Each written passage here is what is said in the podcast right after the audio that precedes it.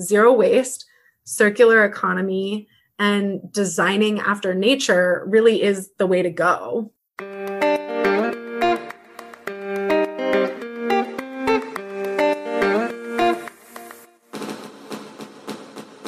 Are you ready to be the change you want to see in the world? Are you ready to make choices that have a positive impact on your daily life, your community, and the planet? You are in the right place. I'm Anne-Therese Gennari. And I'm Robin Shaw. And this is the Hey Change podcast. Today's episode is sponsored by my favorite skincare line, Lux Botanics. Lux Botanics are beauty activists featuring rare and transformational botanicals that have been globally sourced and sustainably harvested while taking action to support local communities and safeguard the environment. Each botanical has been selected for its purity, scientific performance, and clinical efficacy, targeting specific skin concerns while balancing and protecting the skin. Plus, proceeds from every Lux Botanics purchase goes back to the communities that harvest their incredible ingredients. They support and empower women and children from those communities by providing textbooks, uniforms, shoes, nutritious meals, access to healthcare, and job training through their partnership with Buy One, Give One. Lux Botanics is offering Hey Change podcast listeners 15% off with code HeyChange. With carbon neutral shipping through ShopPay, get ready to fall in love with the vegan, organic, cruelty free, and ethically sourced high performance skincare line that is Lux Botanics.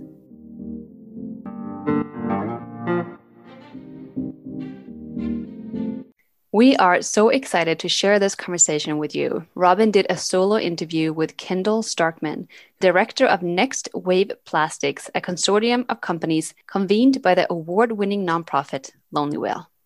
I got to learn all about how Next Wave members are committed to keeping plastic in the economy and out of the ocean by integrating recycled ocean bound plastic into their products. Kendall strengthens the network of ocean bound plastic suppliers to drive forward innovation and near term impact for our oceans, helping to turn off the tap on ocean bound plastic.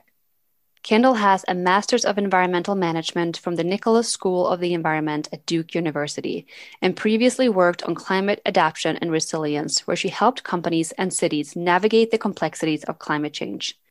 You are going to love hearing about what these companies are doing to integrate climate solutions into their business models. So get ready to feel optimistic about what is possible as we address ocean plastic and help our oceans thrive. Let's dive in.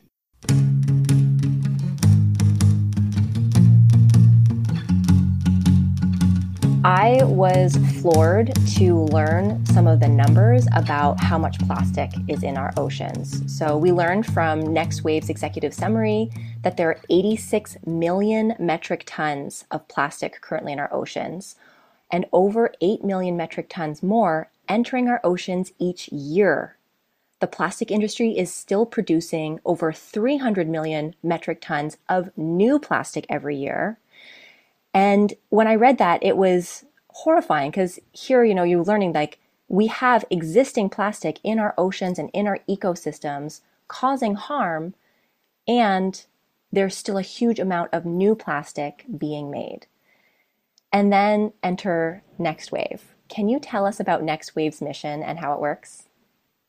Yeah, absolutely. I mean, I think you really highlighted the reason that we exist. Um, and really, our mission is to turn off the tap on ocean plastic pollution because that 8 million metric tons that's entering the ocean every year, I mean, just to make it a little more real, that's equivalent to more than one garbage truck full of plastic being dumped into the ocean every single minute.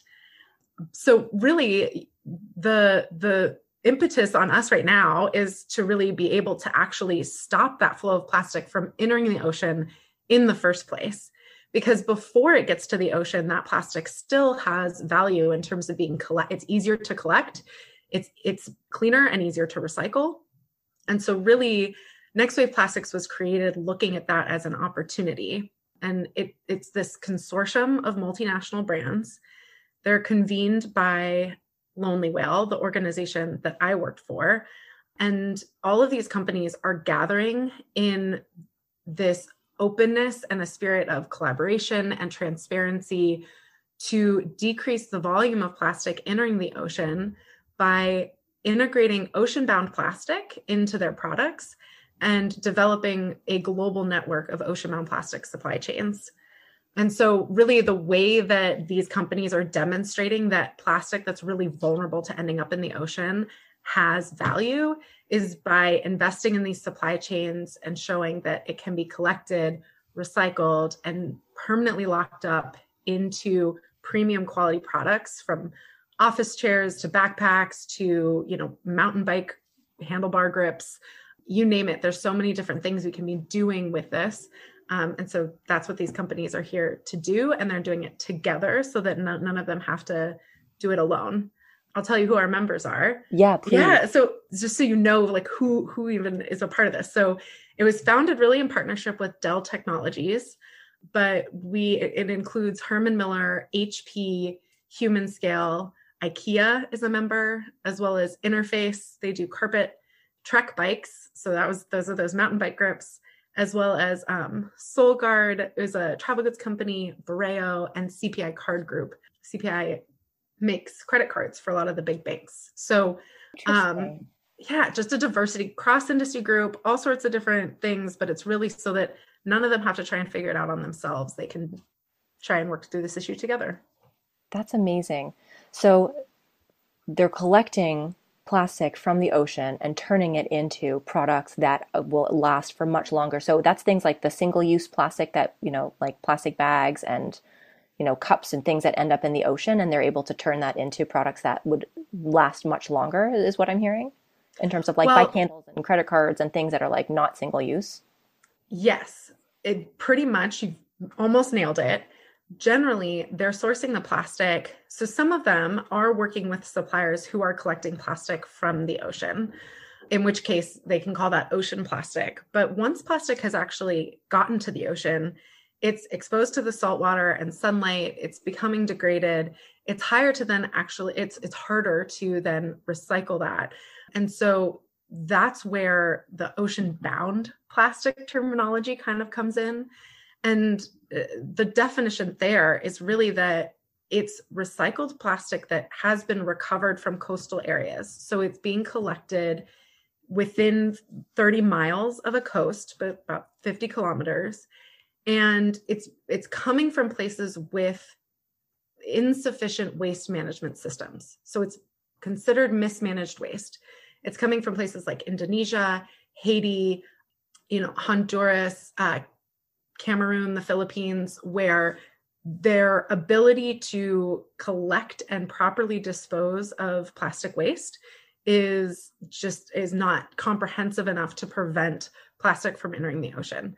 And and that's really where you know we're driving value to the collection. So we're turning off the tap versus trying to clean up it, it's there's an analogy about like if you have a bathtub that's overflowing you don't start like scooping up the water and cleaning up the floor like you turn off the tap first. And so that's that's really where we're kind of putting this energy and this this market based solution forward. That's amazing. And that makes so much sense. That analogy is so helpful for you know the everyday person to understand. Like of course you don't just start taking little pieces out of the bath, of course you would turn off the tap first. So that's amazing. Let's talk a little bit about Lonely Whale. So, Lonely Whale was behind the famous campaign hashtag Stop Sucking, which was designed to raise awareness around single use plastic, starting with the plastic straw. It gained a lot of traction, and some restaurants went as far as to even ban the straw in their restaurant, which was had the side note challenge for some people were impacted who are living with disabilities and they rely on straws to drink. And the point of the campaign was obviously not to remove all straws everywhere, it was to examine our relationship to single use plastics. And I think that's so important to highlight and to come back to. It's about our mindfulness, you know, our relationship to how we're using things every day. So, um, in your opinion, how does raising awareness around individual actions lead to bigger impacts like inclusive policies that benefit people and the planet? Oh my gosh, that's such a great question and really takes this whole thing to the next level. I mean, just starting with, you know, stop sucking and that campaign, I I think what's really amazing is it was about getting people to think differently and and really getting people to start thinking about the stuff that that they interact with every day that they might even not even notice. You know lonely whale is an incubator for courageous ideas that drive impactful market-based change on behalf of our ocean. So you know that's really the the connective tissue that connects you know next wave with these um these campaigns that are really trying to start a conversation and a movement can and, you say that one more time? What Lonely Whale's mission is? Because that was so beautiful and it just encapsulates it so nicely. I just want to hear it one more time. Yeah. No, it's so absolutely. So we consider ourselves an incubator for courageous ideas that drive impactful market-based change on behalf of the ocean. And we really try and do that through radical collaboration and through thinking through like some of these ideas of like how, how do we get people to just think differently and question their behavior? Not necessarily saying like this is good or this is bad but really saying like just take a moment to think about the impact of this straw. Let, let us tell you more about why this is important for us to be thinking about it because straws are like particularly sneaky. They are really really good at finding their way out of trash bags and out of the trash system and um, into the environment.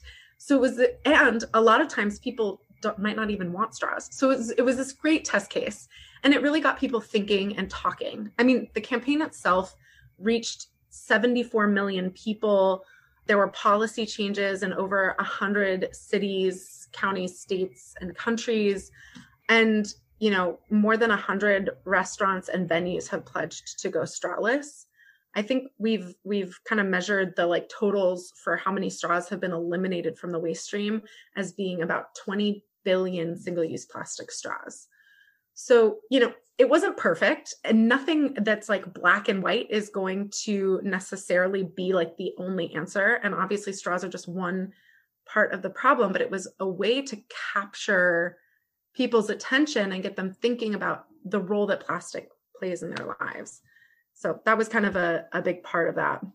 Yeah and that's the thing that's so amazing is that something it seems so simple if you see something on social media or you see something that's starting to happen but when all of us when you have millions of eyeballs on something and we all start thinking about our relationship to something that for many of us straws are superfluous. We don't really need them to drink. Now for some people if they're necessary maybe part of the conversation for you know for people who are living with disabilities it's you know, be mindful to bring your own straws because restaurants may start to not have them. So it's this beautiful balance of like, how can we honor where everybody's at? And just, I love the concept of like, it's not about finding perfect solutions. It's about raising our consciousness, raising awareness so that we can have really proper, meaningful dialogue around what are we doing in our everyday lives that is having a negative impact on the planet and therefore each other and how can we be more mindful? How can we make changes? How can we create policy? So i think that's incredible. I, you know the work that lonely is doing is so exciting. Yeah thank you. I think you know i think what's what's key is also a key focus of of that campaign in particular was also about like okay but what are the alternatives? Like how do we look to other options to you know fill that gap? And I think that that's true across the board. Uh, like, you know, a lot of plastic gets used just out of convenience or the status quo rather than being able to kind of just think about kind of something that's equally as easy, but, um, but might be, you know, accessible or, and, and help to drive some of that. I think one thing I did want to bring up about this conversation around like impacts and inclusive policies that like really benefit people I was thinking about this ahead of time and was just thinking about um, one of the coolest ways that Lonely Whale does this is through the Ocean Heroes Boot Camp. And I think that one of the one of the ways that I'm trying to tie this in on the inclusivity is really, you know, bringing people to the table and giving them the tools that they need to create the change that they actually see in their own communities that can be customized for their situation.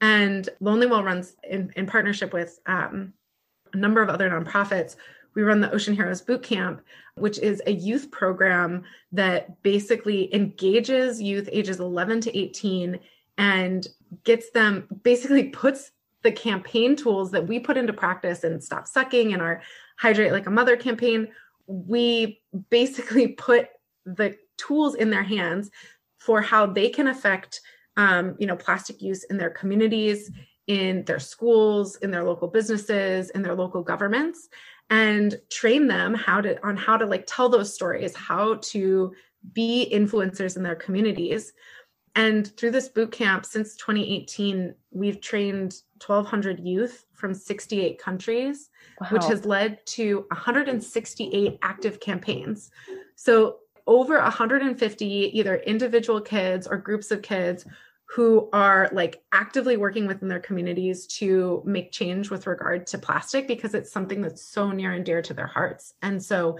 I mean, it's amazing. I know when I was in high school, I was like not nearly as cool as half these people are.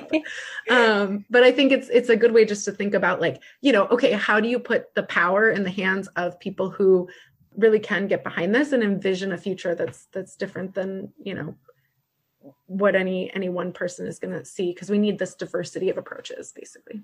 Definitely. And empowering young people is so important because obviously they inherit the future that you know that we're leaving behind.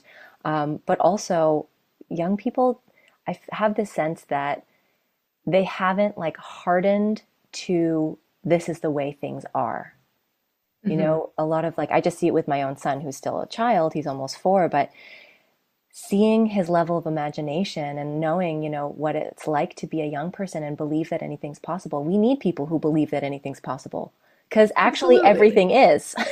but sometimes as adults, we forget that, like, just because this is the way things are, that doesn't mean that this is the way things have to be. Totally. So, yeah. Um, totally. Um, in terms of in terms of like individual changes that people can make, what do you think are some of the important ways that, you know, as individuals we can curb our reliance on plastics? Yeah, I'll start out with what you already know. Uh, first and foremost, reduce. Don't buy what you don't need. I mean, and honestly, that that isn't just in terms of plastic. It definitely is, but it's in terms of you know things in general. Just the, and and what's really great though is right now I think there's all these cool ways to not have to buy new necessarily. So even when you do need to buy things, looking to resale markets that are increasingly available with like really, you know, great great stuff. I know there's incredible initiatives from like IKEA or REI where they're starting to work on um, you know, being able to offer some of the used goods that their customers have purchased and then, you know, are able to bring back and resell. So looking to those options, whether they're online or in person. Um, and then, you know, when it comes to buying plastic, I think a lot of it too is about sending the right messages to, you know, vote with your dollar. So um, two things I would say are buy recycled and buy recyclable. Um, there's kind of these two aspects of it. So on the buy recycled side, it's buying products like the ones from the next wave companies that are made with ocean bound plastic, looking for post consumer recycled content or PTR, P, sorry, or PCR in the like packaging that of the containers that you're buying. I think that you know one of the things I was talking about with Next Wave, like Next Wave member companies are investing in ocean bound plastic supply chains to demonstrate that that material that would be ending up in the ocean has value. So you can show those companies that you also value that material recovery when you need to buy new products, seeing what options are available that contain that recycled content.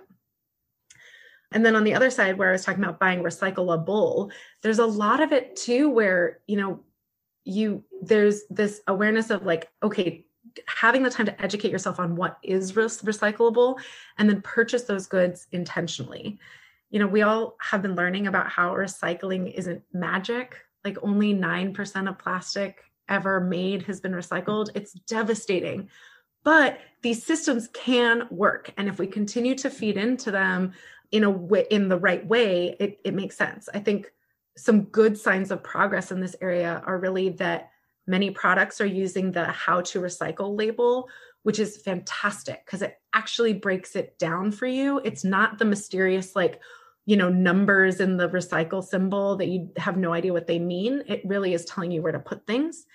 So, yeah, I mean, I think some easy ones to know is that Aluminum is a great choice. It's infinitely recyclable and actually gets recycled. So, you know, choosing aluminum, um, choosing the chocolate bar that's packaged in paper instead of plastic.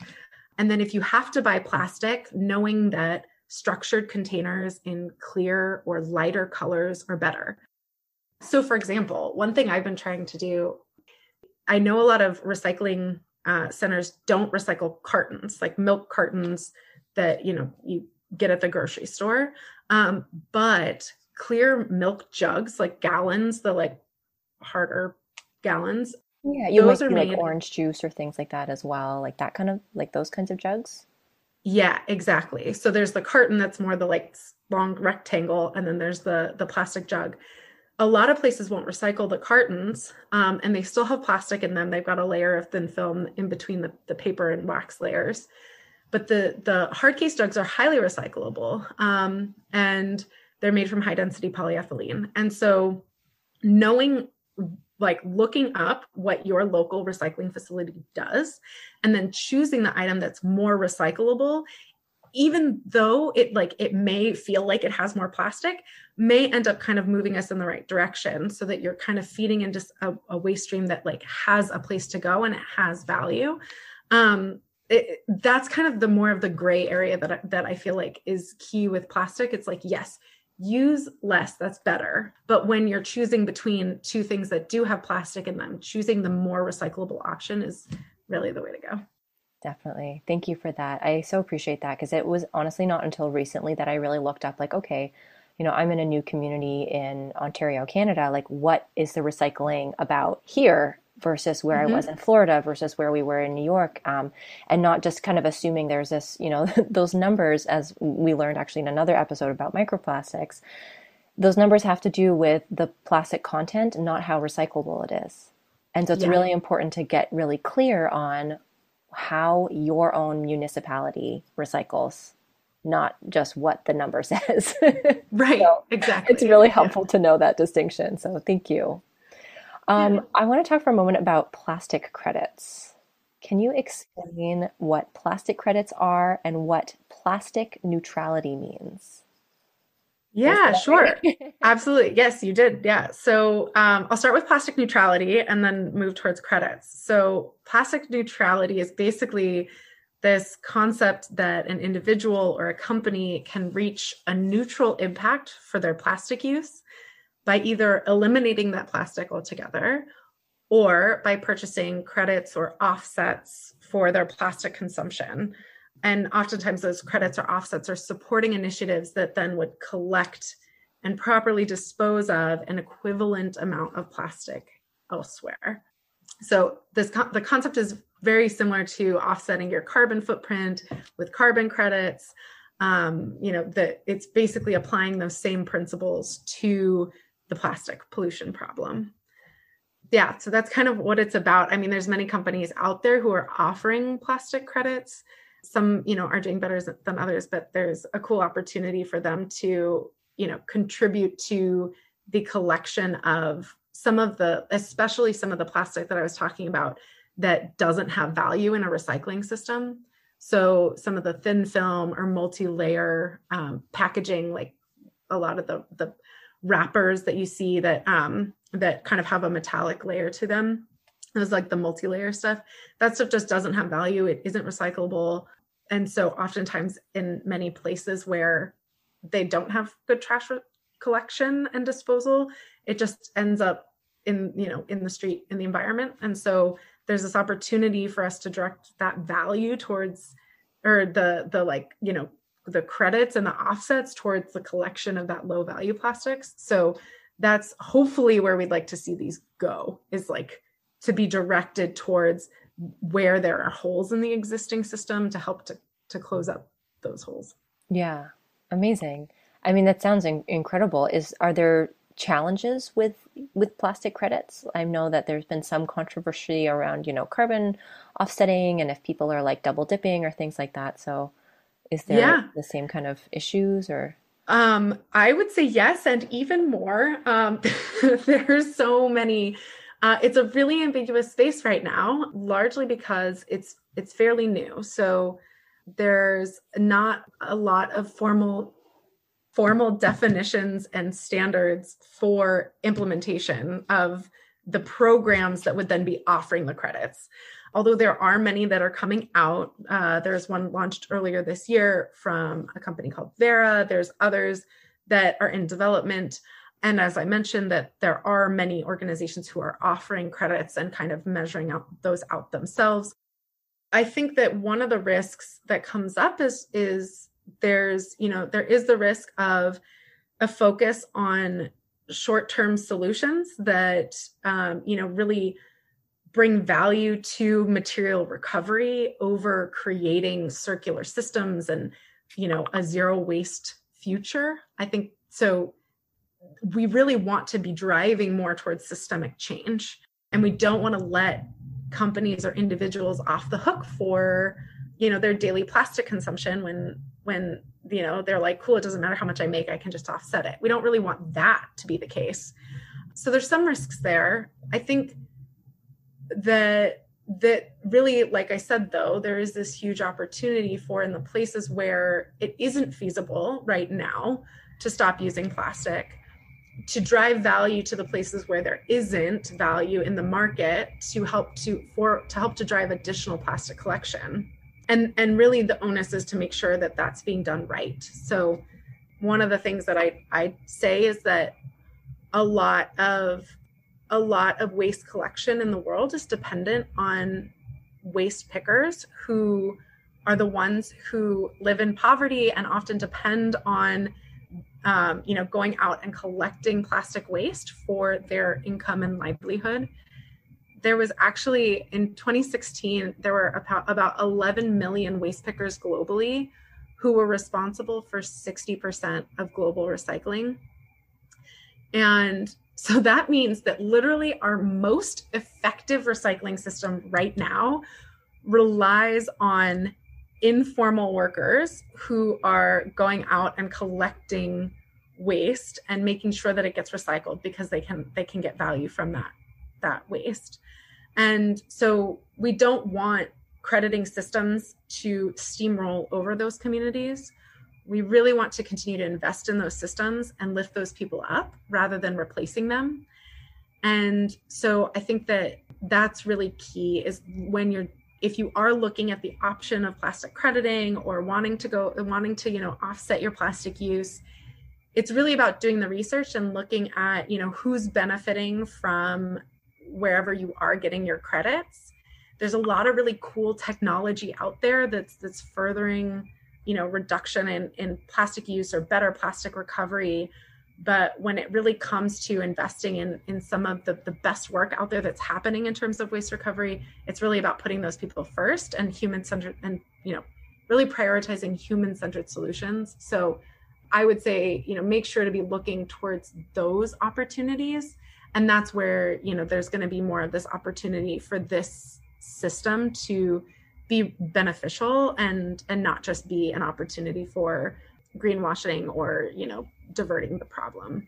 Yeah absolutely. Is there um, like a, a governing body or you know anybody that is regulating you know because it sounds like it's it's a it's a matter of ethics as well in terms of if you're if we're incentivizing people who are in extremely you know in living in extreme poverty to be picking garbage like that has major effects on their health and their well-being and you know their communities you know, live, being close to, you know, these environments where there's going to be garbage close by or it, it's, it's one of those things where it's like on the one hand it sounds like such an amazing solution. On the other hand it sounds like there's um there's a lot of challenges with that as oh, well. absolutely. Yeah. Yeah and i would say you know there i would say no there is not necessarily a governing body but that's kind of where some of the the opportunity comes in on this is really like how, is is you know if if we are able to better support those systems um, and recognize that those people even if they are working and living in less than ideal considerations or you know have poor access to resources and health and safety or education that the best way to help them is by helping to um, you know uh, empower their their work and their and their continue to empower their livelihoods um, and rather like you know and and making sure that we're continuing to serve to serve them through these types of programs and interventions. So you know i think one of the things that was really key in the development of one of the the verra standard that i mentioned that was released was that part of the key conversation was talking to experts who work with these people you know and and programs that are on the ground um, helping to organize these workers helping to give them a voice helping to get them recognized by local governments where they where they live.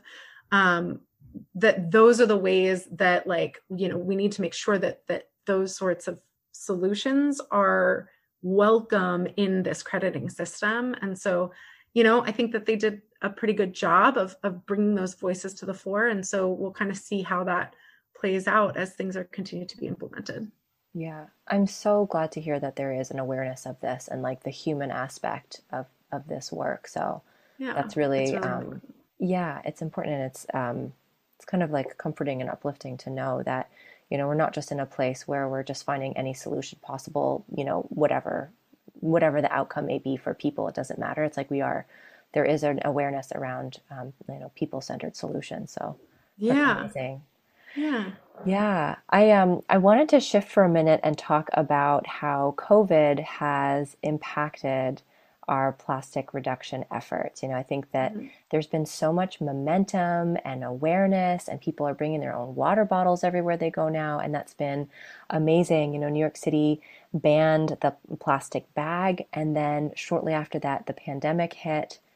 And it felt like, for many of us at least, like so much of our intentionality around our use went out the window. You know there's been you know there's like this panic. Everybody was you know buying way more than they needed of stuff. And so yeah. we're kind of like i think we've come out of that. Um, but how has plastic reduction been affected by the pandemic yeah, I mean it, it it has been real. I remember, you know, early last year just being like, "Oh my gosh, we've lost so much progress." Um I mean, and to a certain extent, absolutely, the impact of COVID on the environment and on plastic use has been huge. I mean, the the I think there was a, a study that said that the number of face masks produced like would cover every month would can cover the like entirety of um, Switzerland and oh, like including all the like the the mountains and everything which is insane. And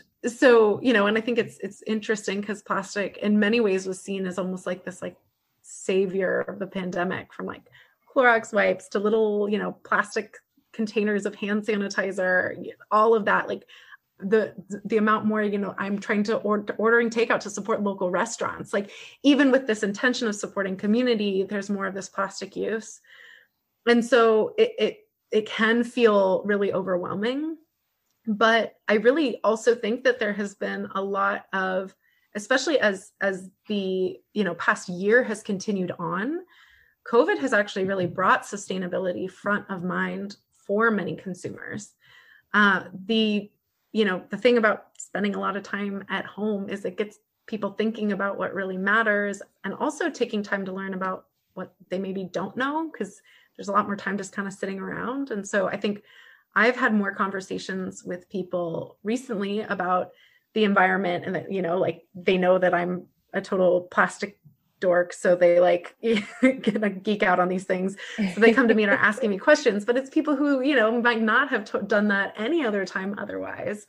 Um, and I think from a corporate perspective, also, you know, in many ways, the tide was already turning and COVID hasn't stopped that. Um, you know, I mean, HP is a, is a fantastic example. So they were um, they have this incredible supply chain in Haiti that's collecting and recycling ocean-bound plastic, and they built a wash line to better clean um, to better clean more material uh, in Haiti.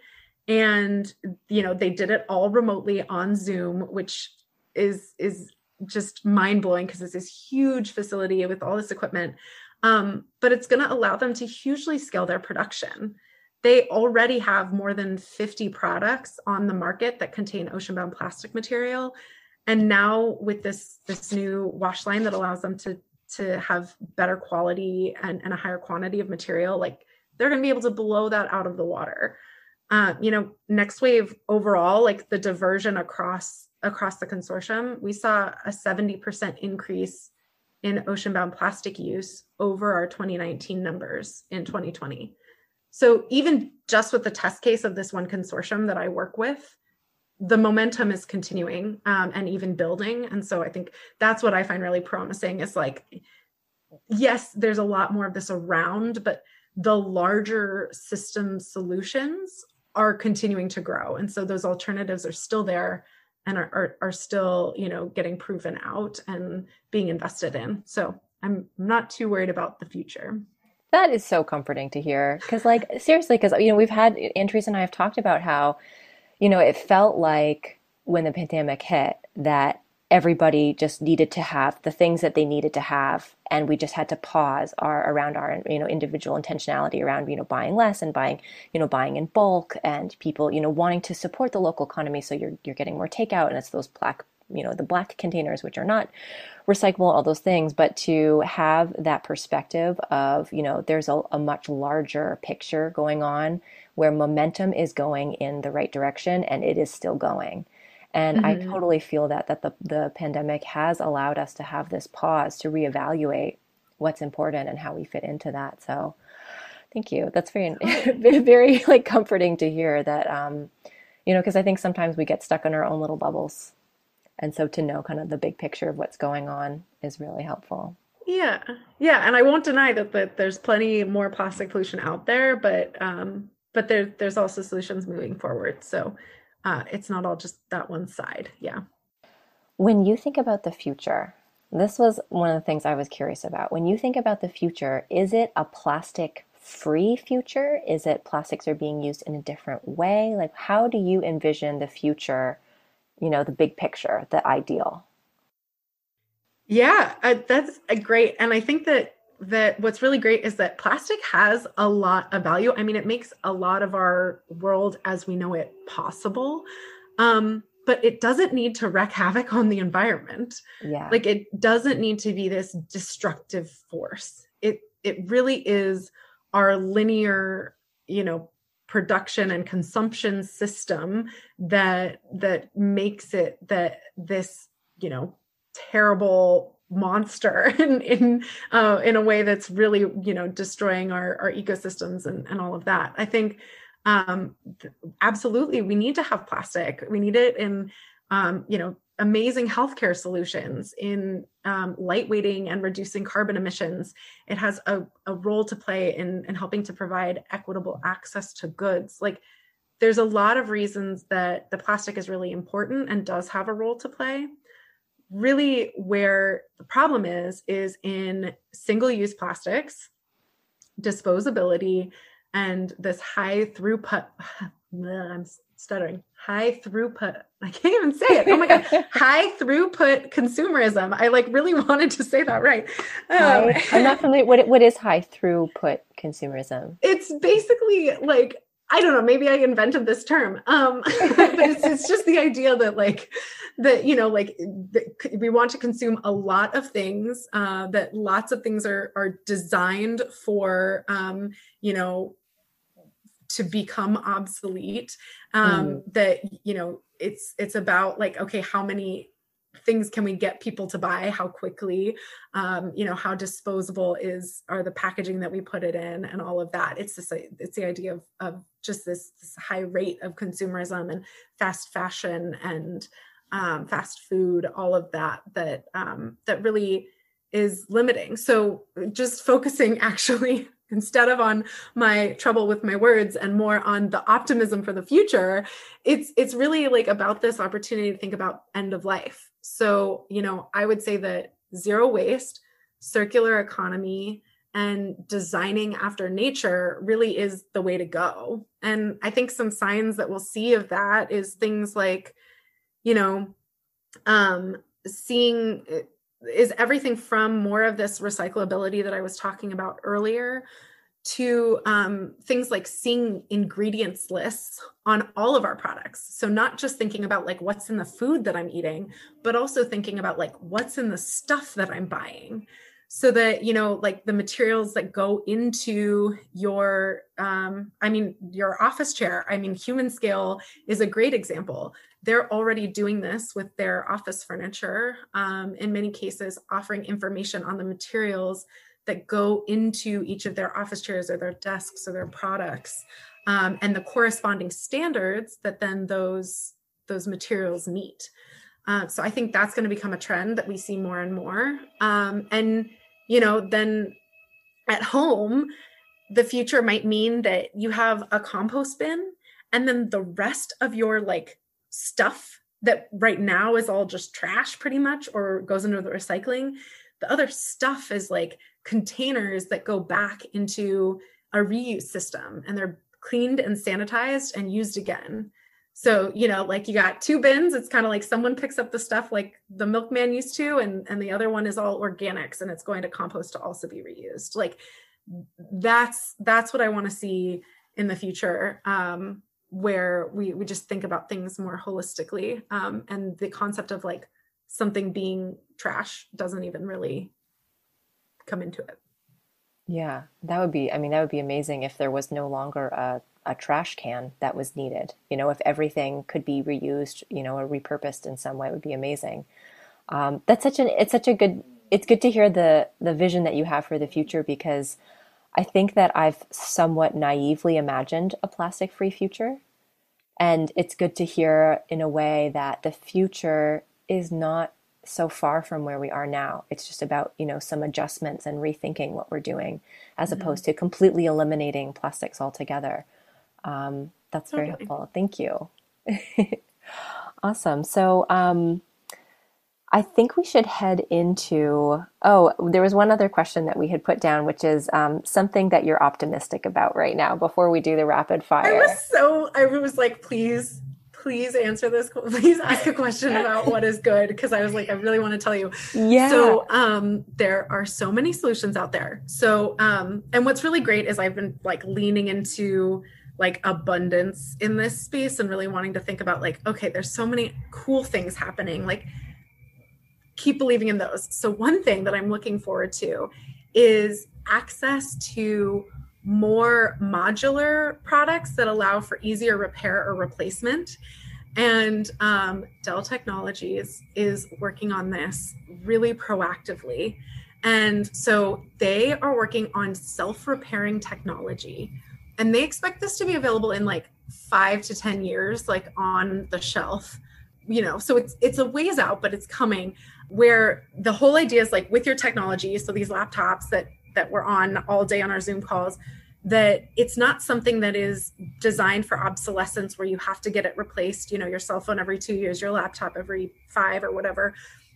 It's that those things are actually made to improve over time so, like, you know, basically that there would be almost like you update your software on your computer to help it keep running. There would be updates that you would run that would also help to improve your hardware. What? And that's amazing. Yeah. yeah. And then basically that hardware could, would continue to f- function better over time rather than degrading. And so it, this it blows my mind. But basically then the you know Dell would basically be more of a service provider where they're helping to like you know assess devices refinish them and put them back into a marketplace in a better condition than when they were made. And then like you know removing that stigma of this like secondhand machine that's terrible but but actually something that's still going to function.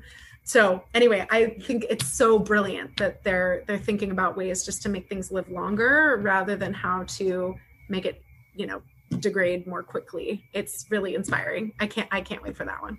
That is really cool. That is, I mean, it, I, it's not my area of expertise at all. So I am like, my mind is blown. I don't know how that would work, but that sounds I mean, amazing. yeah, I'm just like, this sounds cool. I don't even know how it would work, but yeah, please let me do it. That sounds great. That's awesome. Wow, thank you. Okay, well, why don't we head into our rapid fire questions? Are you ready? Okay, I think so. awesome. Okay, we've got 10 questions for you. Here you go. Fill in the blank. I believe in a positive future because. because I see solutions everywhere. They're right in front of us in nature and um, in our relationships. And uh, all we have to do is bring them to life. Yes, love that. Okay, number two morning bird or night owl? Oh, night owl, a million percent. So you're like the first person in this whole season who said that. I'm a really? night owl. Yeah, I'm a total night owl. And I am learning how to be a morning person because literally everybody that we've interviewed is a morning person. And I'm like, okay. oh my gosh. Our yeah. CEO at Lonely Whale, she's also a, a, you know, morning person. And she like will get up and, you know, while the house is quiet and just like, you know, catch up on work. And, and that's when she gets a lot of stuff done. And I'm just like, don't, don't talk to me. like, talk That's to me at 7 p.m. I will sit back down and I will write you, yes. you know, my report or whatever. But yeah, I'm definitely, definitely happier coming back on the tail end of the day for sure. I finally found someone. Thank you. Amazing. Okay. Um, number three, favorite quote. Do you think it's okay if I use a Harry Potter quote? yes, we can respectfully separate. I personally like to separate um, the author, who I don't agree with her views, from the work that she's created, which is wonderful and imaginative. So yes, yes, a thousand percent agreed. Um, so it's a Dumbledore quote. Go for it. and uh, it's when he says, "Of course, it's happening inside your head, Harry." But why on earth would that mean that it is not real? Um i don't know. It i just love it. It's whimsical and hopeful and and deep. makes me happy. Yeah. And it's deep. I mean it totally speaks to how our experience is real for us and also like speaks to how we create like we manifest our experience. So totally. yeah i'm about that. Amazing. Okay number four a book that you read that really stuck with you. I have to say Untamed by Glennon Doyle because I think it was pretty much what got me through uh, the pandemic. Beautiful, beautiful, highly recommended. Um, yeah, definitely Glennon Doyle does just creates magic. So yes, follow her, read her. It's great. Yeah, I love that. That's a great book. Number five, a mantra or phrase that you repeat to yourself. this one's new. I, I, I haven't been doing it for long because I really just read a book that I got it from. But, um, and it's actually another quote. It's, I don't know is a very good place to start. Um, and I've just been thinking about that. I've been carrying it with me for a couple weeks.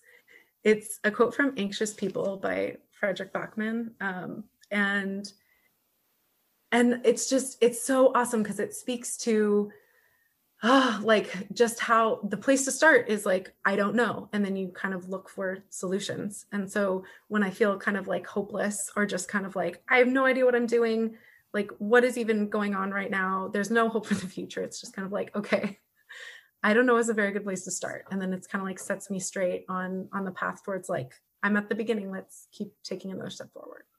I love that. Rather than feeling like we have to have all the answers right away. Yeah, yeah. exactly. That's awesome. Okay, number six. If you could instill one change in the world right now, what would it be? No more plastic utensils and home food delivery. I have like a drawer full of them, and I think, yeah, just don't just don't give me plastic utensils when you're bringing food to my house. Thank you. Yeah, have it be something that we can opt in on rather than automatic. Yes, I yeah. Know. The option is important, probably, but yes, yeah. the the ability to have it not be automatic would be great. Yeah, agreed. Um, number seven, something you're letting go of. Self doubt. Something you're inviting more of. I think I have two connection and abundance, or like a sense of abundance. Number nine, a message that you want people to hear sustainability is for everyone. The environment is for everyone. Um, and we all have a role to play, no matter your background or your political views or your career or, you know, where you live. There's something in it for you. Um, and so finding finding what works and running with that is yeah it's for everybody And number 10, what does being an optimist in action mean to you? Hmm. I don't know, looking for the bright spots, I think, and investing in those, looking for the stuff that's working and continuing to to move forward with that. Um that yeah, there's just so much potential in in looking for what's good and what's working. Amazing. Thank I don't know how rapid fire those were, but I I, I always end it. up we made it. I always end up talking too because there's just so much good stuff in there. So that's totally good. yeah, totally. Uh, thank you so much. This was amazing. Yeah, thank you. It's really good to chat with you. Um, and and I think thanks for the perspective that you guys bring and, and bringing optimism to this, this whole area. I think it's so important, and it's got me energized to come back to the work that I do um, from a more positive perspective too. So thank you.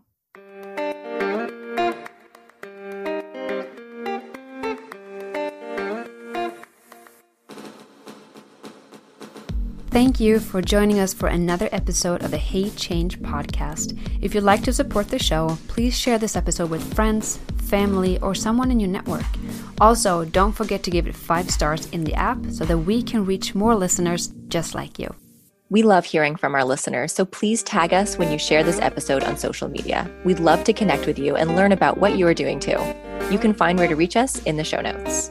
Before you go, we'd like to invite you to pause and to leave you with this one final question What does being an optimist in action mean to you?